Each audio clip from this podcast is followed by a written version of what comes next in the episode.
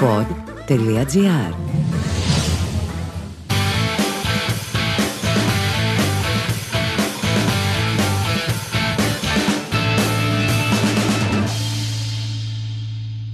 Καλησπέρα σε όλη την παρέα. Είμαστε πίσω στο άλλο ένα, άλλο ένα podcast. Πρέπει να κάποια στιγμή να αλλάξω την ονομασία για να είναι αυτή, αλλά μετά θα αναγκάζομαι να λέω άλλο ένα, άλλο ένα, άλλο ένα podcast και θα γίνει χαμός. Γιατί πλέον δεν λέω καλώς ήρθατε σε άλλο ένα, άλλο ένα podcast. Λέω καλώς ήρθατε στο άλλο ένα, άλλο ένα podcast, που είναι ξεκάθαρα πιο επίσημη ονομασία πλέον αυτού του podcast. Είμαστε εδώ μετά από διάλειμμα μιας εβδομάδας. Δηλαδή δεν είναι ακριβώς διάλειμμα, είναι το στάνταρ κενό που έχουμε, ρε παιδί μου, κάθε φορά. Άλλη μια επεισοδιακή εβδομάδα πέρασε και για όλους, φαντάζομαι. Δεν ξέρω, ασχολούμαι λίγο περισσότερο με τον εαυτό μου αυτή την εβδομάδα. Ήθελα να βρω εμένα. Είχα βρει και ένα life coach και έπαιρνα συμβουλές.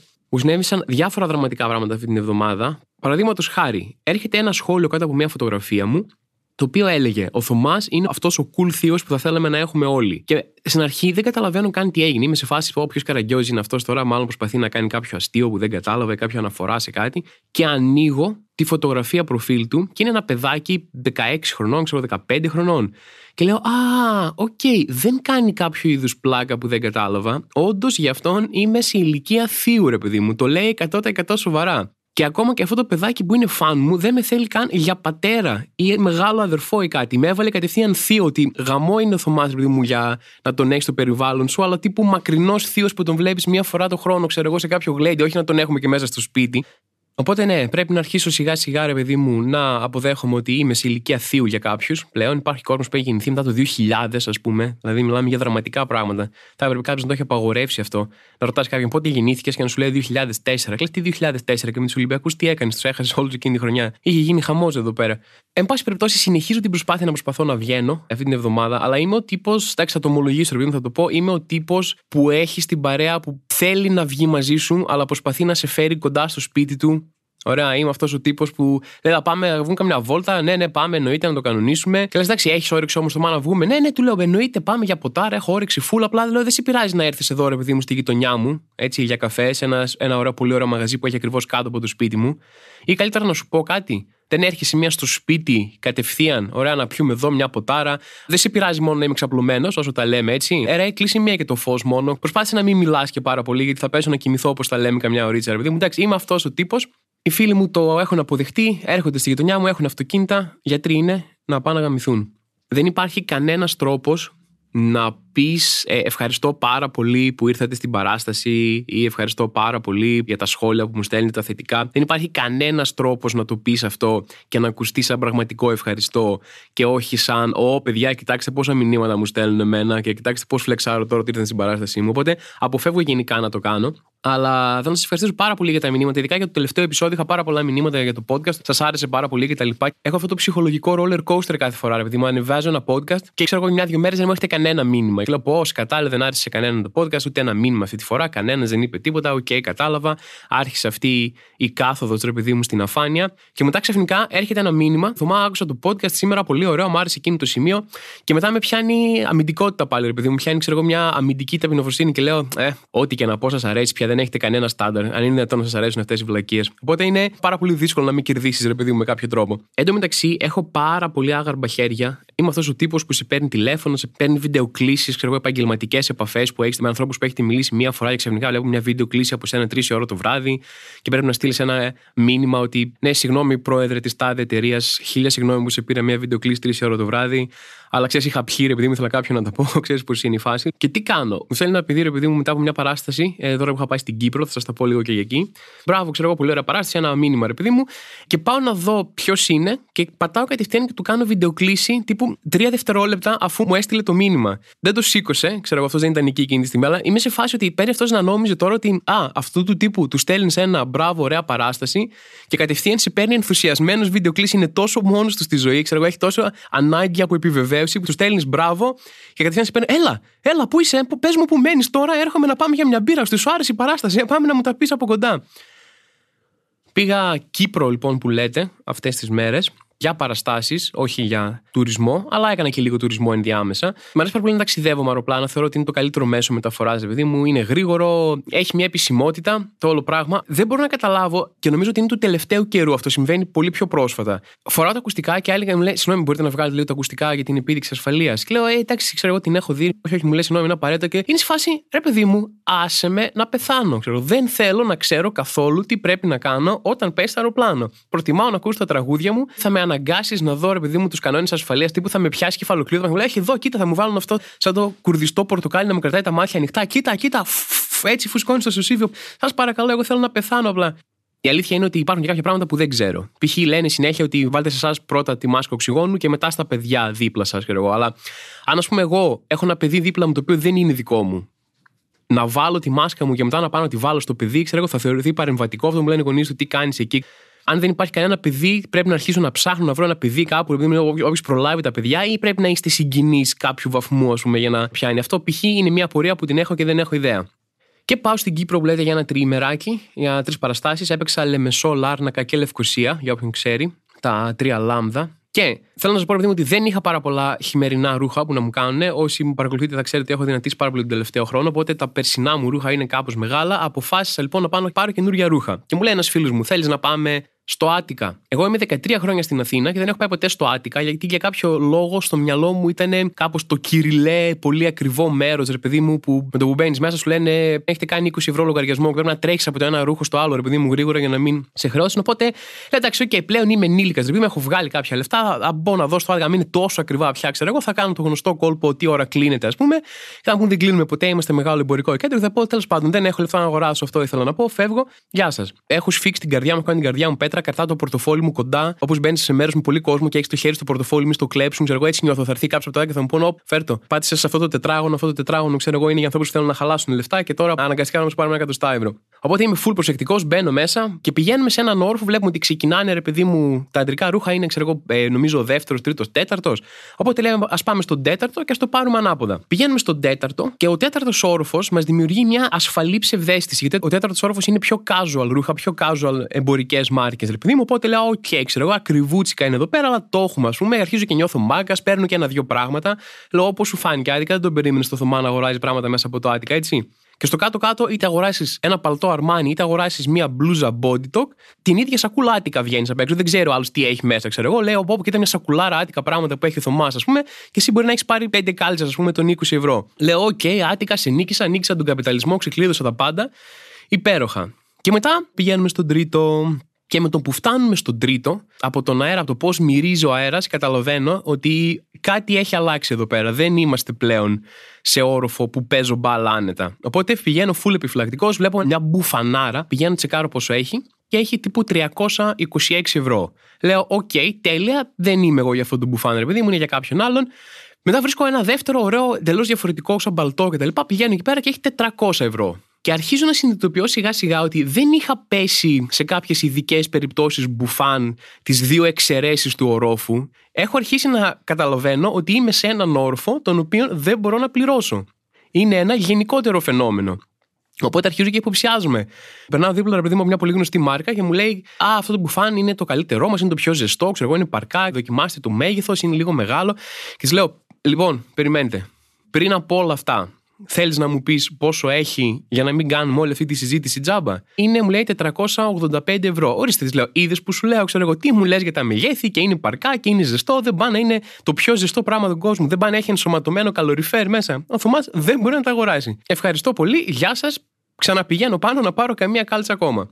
Εκεί που ήθελα να καταλήξω, εν πάση περιπτώσει, πέρα από το ότι είμαι φτωχός, είναι ότι αγόρασα χειμωνιάτικα ρούχα και μία μπουφανάρα για να πάω στην Κύπρο. Εδώ στην Αθήνα έχει αρχίσει ήδη να κρυώνει. Ήταν η φάση για μπουφανάκι λίγο και λέω: Μην πάω στην Κύπρο έτσι, ρε παιδί μου ξεβράκωτος. Α πάω με τα ωραία μου χειμωνιάτικα, τα χούντι μου, τα πουλοβεράκια και την μπουφανάρα μου. Φεύγω από την Αθήνα με χειμωνιάτικο καιρό και είμαι μια χαρά με τον μπουφανάκι μου. Φτάνω στην Κύπρο, βγαίνω από το αεροδρόμιο και είναι Ιούλιος. Αλλά τύπου ζεστός Ιούλιος. Έρχεται η κοπέλα από τη διοργάνωση μαζί με τον άντρα της να με πάρει με το αυτοκίνητο, με βλέπει με ένα παλτουδένιο μπουφάν και μου κάνει full άβολα. Α, ε, έχει κρύο στην Αθήνα. Και της λέω ναι, και ήλπιζα ότι θα έχει και εδώ κρύο. Νόμιζα ότι όταν είναι χειμώνας στην Αθήνα, είναι επίσης χειμώνας και στην Κύπρο. Αλλά μάλλον έπρεπε να σας είχα ρωτήσει πρώτα. Έχει γίνει το πιο σουρεάλ σκηνικό όπου μπαίνω στο αυτοκίνητό της με χειμωνιάτικο πουλοβεράκι και μπουφάν και αυτή έχει αναμένο το air condition. Και εκεί συνειδητοποιώ ότι 90% από τα ρούχα που έχω φέρει είναι λάθος. Η κοπέλα δεν ξέρει τι να μου πει, μου λέει: ε, Σε ενοχλεί το air condition να το κλείσω. Και της λέω: Τι να με ενοχλεί το air condition, κοπέλα μου, εδώ πέρα έχω την πουφανάρα μου, ξέρω, δεν, δεν το δυναμώνεις λίγο.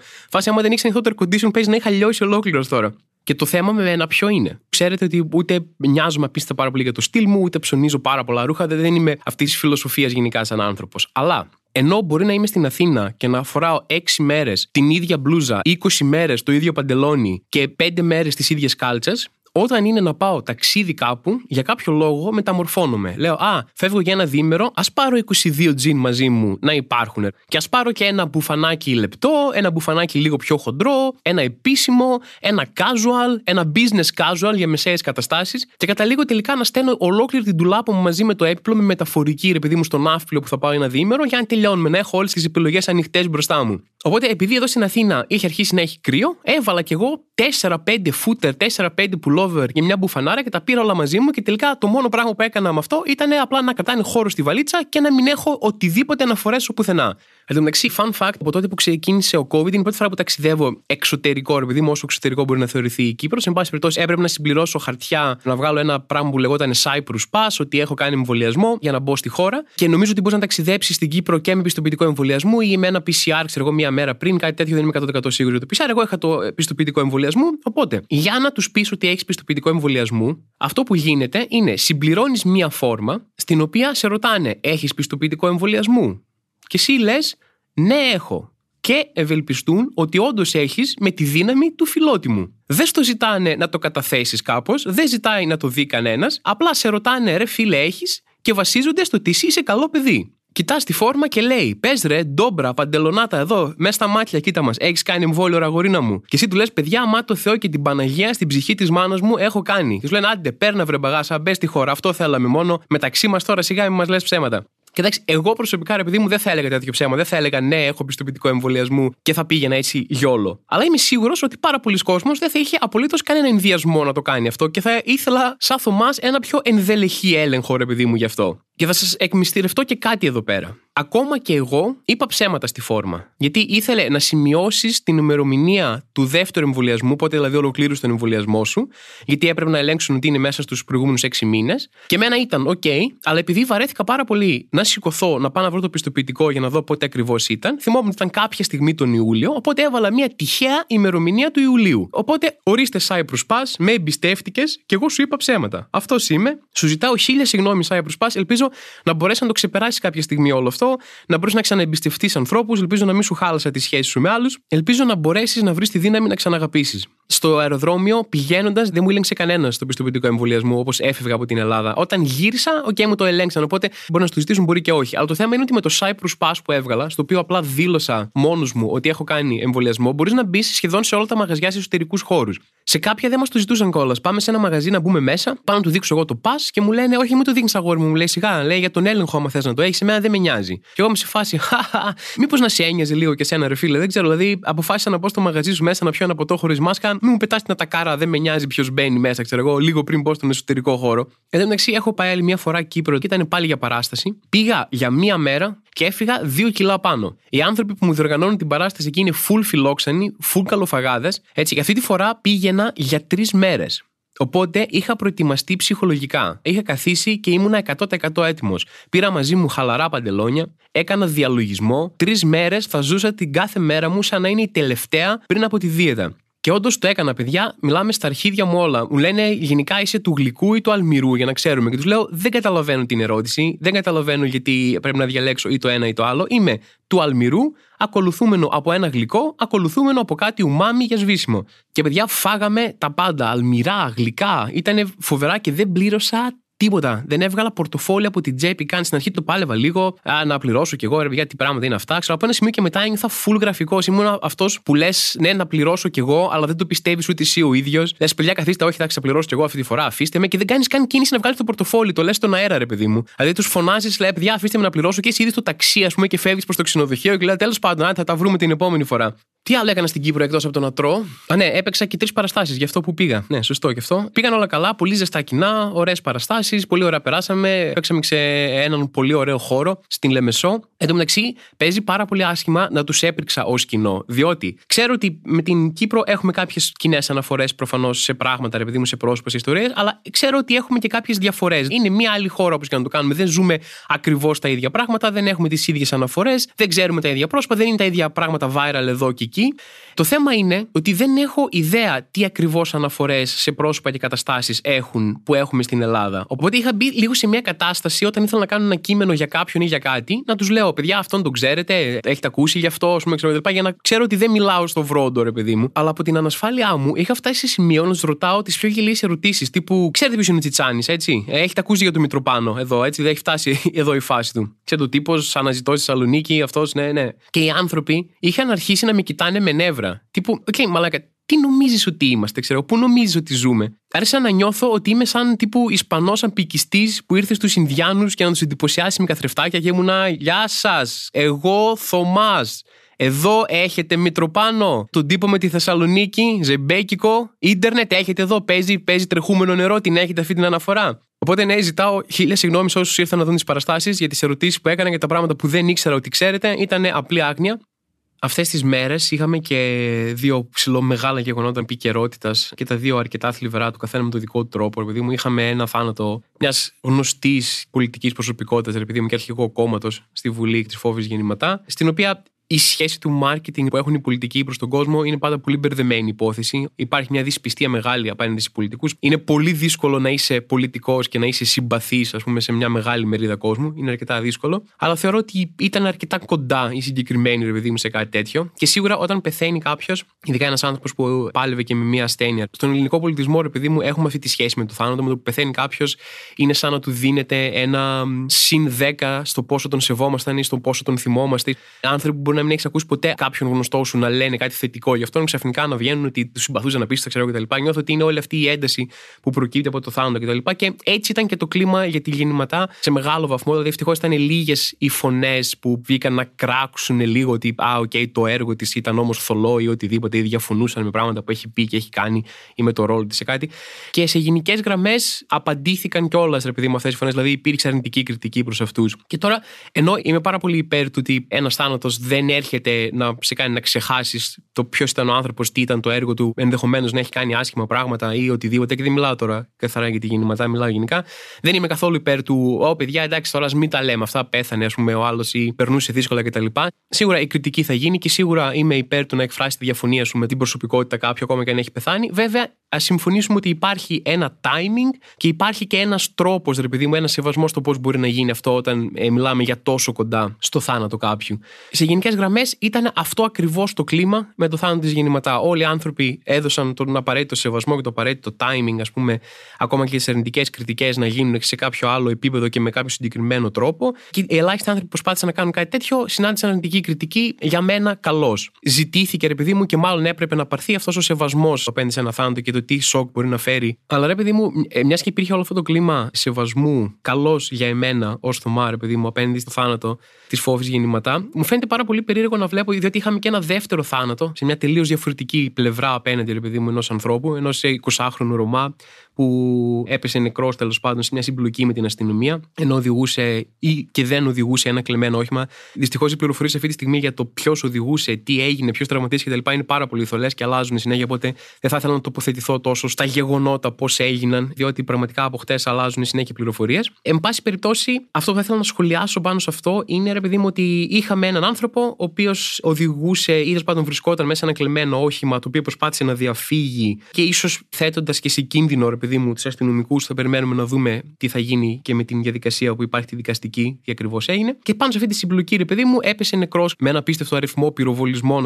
προς το αυτοκίνητο που έγινε από τους αστυνομικούς στο τέλος αυτής της συμπλοκής. Και είναι πάρα πολύ περίεργο για μένα πώς δουλεύει πολλές φορές και στους ίδιους ανθρώπους με δύο μέτρα και δύο σταθμά αυτός ο σεβασμός, ρε παιδί μου, προς το θάνατο. Ότι, α, ξέρω εγώ, πέθανε, δεν είναι σωστή ώρα να κάνουμε κριτική, δεν είναι σωστή ώρα να μην δείξει σεβασμό, ρε παιδί μου, απέναντι σε ένα θάνατο. Και πόσο όταν έχουμε να κάνουμε με κάποιον άνθρωπο που ανήκει σε μειονότητα, η δολοφονία του χαρακτήρα του, ρε παιδί μου, για το ποιος ήταν, για το τι έκανε, για το τι ήθελε να σκοτώσει, είναι κάτι που υπάρχει αυτόματα πριν προλάβουμε καν να δούμε όλα τα γεγονότα. Και δεν παίρνω θέση για το αν ήταν εγκληματίας, αν ήθελε να σκοτώσει, όχι, διότι ειλικρινά αυτή τη στιγμή δεν υπάρχουν απαραίτητες πληροφορίες γι' αυτό. Αλλά θα έπρεπε πέρα από ένα εντελώς αυθόρμητο, περίεργο, αντανακλαστικό, που είναι τελείως κανιβαλιστικό, ρε παιδί μου, γύρω από τα έξω θανάτου, να υπάρχει μια ψυχραιμία από πίσω, να πούμε ότι ακόμα και αν αυτός ο άνθρωπος ήταν κλέφτης, ακόμα και αυτός ο άνθρωπος ήταν εγκληματίας με οποιοδήποτε τρόπο, θα θέλαμε να αντιμετωπίζεται από τις αρχές ή από ένα σεβαστό μέρος της κοινής γνώμης, ρε παιδί μου, ως ένας άνθρωπος που πέθανε και μέχρι να δούμε τι ακριβώς έχει γίνει με την περίπτωσή του, να μην έχουμε αυτή την πάρα πολύ περίεργη κανιβαλιστική καταδίκη και να μην έχουμε προδικασμένο ότι ξέρουμε τι ακριβώς έχει συμβεί και ότι καλά έπαθε και ότι με κάποιο τρόπο το άξιζε γιατί ήταν σε ένα κλεμμένο αυτοκίνητο και μπλα μπλα μπλα, ας πούμε κτλ.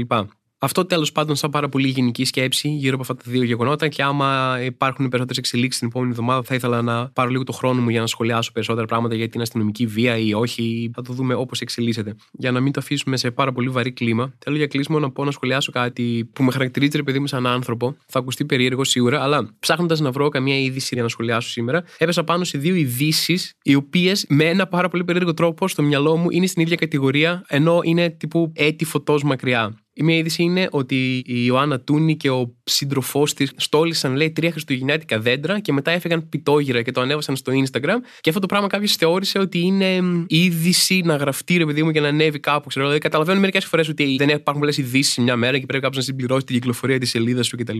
Αλλά νιώθω ότι, ξέρω εγώ, πλέον ιδανικά θα ήθελα να μπορούν να έχουν κάμερες στα σπίτια κάποιων τέτοιων ανθρώπων και ειδήσεις να είναι του στυλ. Η Ιωάννα Τούνη ξύπνησε 8 και 20 και πήγε και κατούρισε, ήπια λίγο νερό και συνέχισε τον ύπνο της, ρε παιδί μου, κανονικά και να ανοίγεις την είδηση ότι κάτσε να δούμε πώς εξελίχθηκε αυτή η είδηση και να έχεις ζωντανές συνδέσεις έξω από το σπίτι. Ναι, ναι, ναι, σηκώθηκε. Ξέρω εγώ, μάλλον είχε πιει πολύ νερό το προηγούμενο βράδυ. Οπότε αναγκαστικά σηκώθηκε στις 8. Δεν μας έχει συνηθίσει ο Άννας σε κάτι τέτοιο. OK, okay, ρε παιδί μου, είναι μια εντελώς άκυρη είδηση που δεν θα έπρεπε να ενδιαφέρει κανέναν, ρε παιδί μου, και σίγουρα θα έπρεπε να ενδιαφέρει κάποιον σε βαθμό να γίνει η είδηση που μπορείς να κλικάρεις απάνω έτσι και να την διαβάσεις. Θα μου πεις, το άνοιξες, Θωμά. Το άνοιξα, ναι, αλλά παιδιά για δημοσιογραφική έρευνα εδώ για εσάς, όχι για δικιά μου διασκέδαση.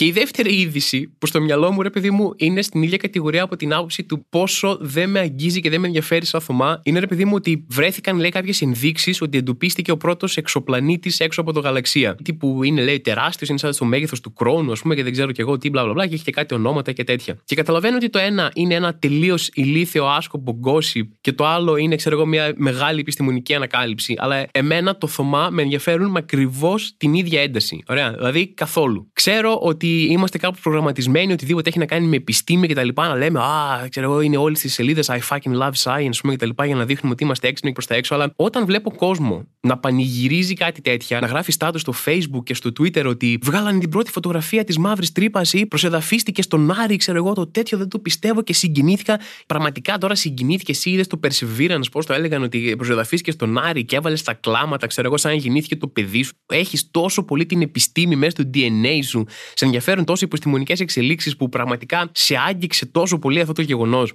Γιατί έχω μία αίσθηση ότι πιο πολύ θέλεις να δείξεις ότι πόσο καλύτερος είσαι από εμάς. Ότι εμείς όλη την ημέρα αποστάραμε, ξέρω εγώ, τραγούδια και τέτοια, και εσύ καθόσουν σπίτι σου, ρε παιδί μου, και δεν ξέρω, τον έπαιζες γιατί προσεδαφεί και το Perseverance. Μιλάμε, έφτασες τέτοια επίπεδα ειδονής, ρε παιδί μου, ήταν ο καλύτερος οργασμός που είχες ποτέ, ξέρω εγώ, από τη χαρά σου για το τόσο μεγάλο επιστημονικό βήμα. Και να σου πω κάτι, είδα το βίντεο με την προσεδάφιση του Perseverance και είδα το βίντεο με την Τούνη και τον κόμενό της να στολίζουν το δέντρο. Πολύ καλύτερα φωτισμένο της Τούνη, 4K, μια χαρά το άλλο ήταν κάτι με κόκκους. Το ένα ήταν σε ένα σπίτι στη Θεσσαλονίκη και το άλλο ήταν στον Άρη. Αλλά να σου πω κάτι, εγώ το οπτικό κομμάτι είναι κάτι που με ενδιαφέρει. Συγγνώμη κιόλας. Αυτά που λέτε από μένα και αυτή την εβδομάδα. Έκλεισα ωραία με μια δυνατή σύγκριση προσεδάφισης στον Άρη, Τούνη, Πιτόγυρα και δέντρα. Για κάτι τέτοια με ακολουθείτε, κάτι τέτοια θέλετε, τέτοιοι είστε. Άμα δεν σας άρεσαν αυτά, θα είχατε σηκωθεί να φύγετε ήδη. Εφόσον είστε εδώ, μισή ντροπή δική μου, μισή ντροπή δική σας. Και όπως και να έχει, τα λέμε πάντα την επόμενη εβδομάδα με περισσότερα νέα και περισσότερες εφάνταστες συγκρίσεις. Είμαι ο Θωμάς Ζάμπρας και αυτό ήταν το άλλο ένα podcast ραντεβού την επόμενη εβδομάδα. Το άλλο ένα podcast είναι μια παραγωγή του pod.gr. Αναζητήστε τα podcast που σας ενδιαφέρουν στο pod.gr, Spotify, Apple Podcast, Google Podcast και σε όποια άλλη εφαρμογή ακούτε podcast από το κινητό σας. Γιατί έχετε τόσες πολλές εφαρμογές για να ακούτε podcast στο κινητό σας. Διαλέξτε μία.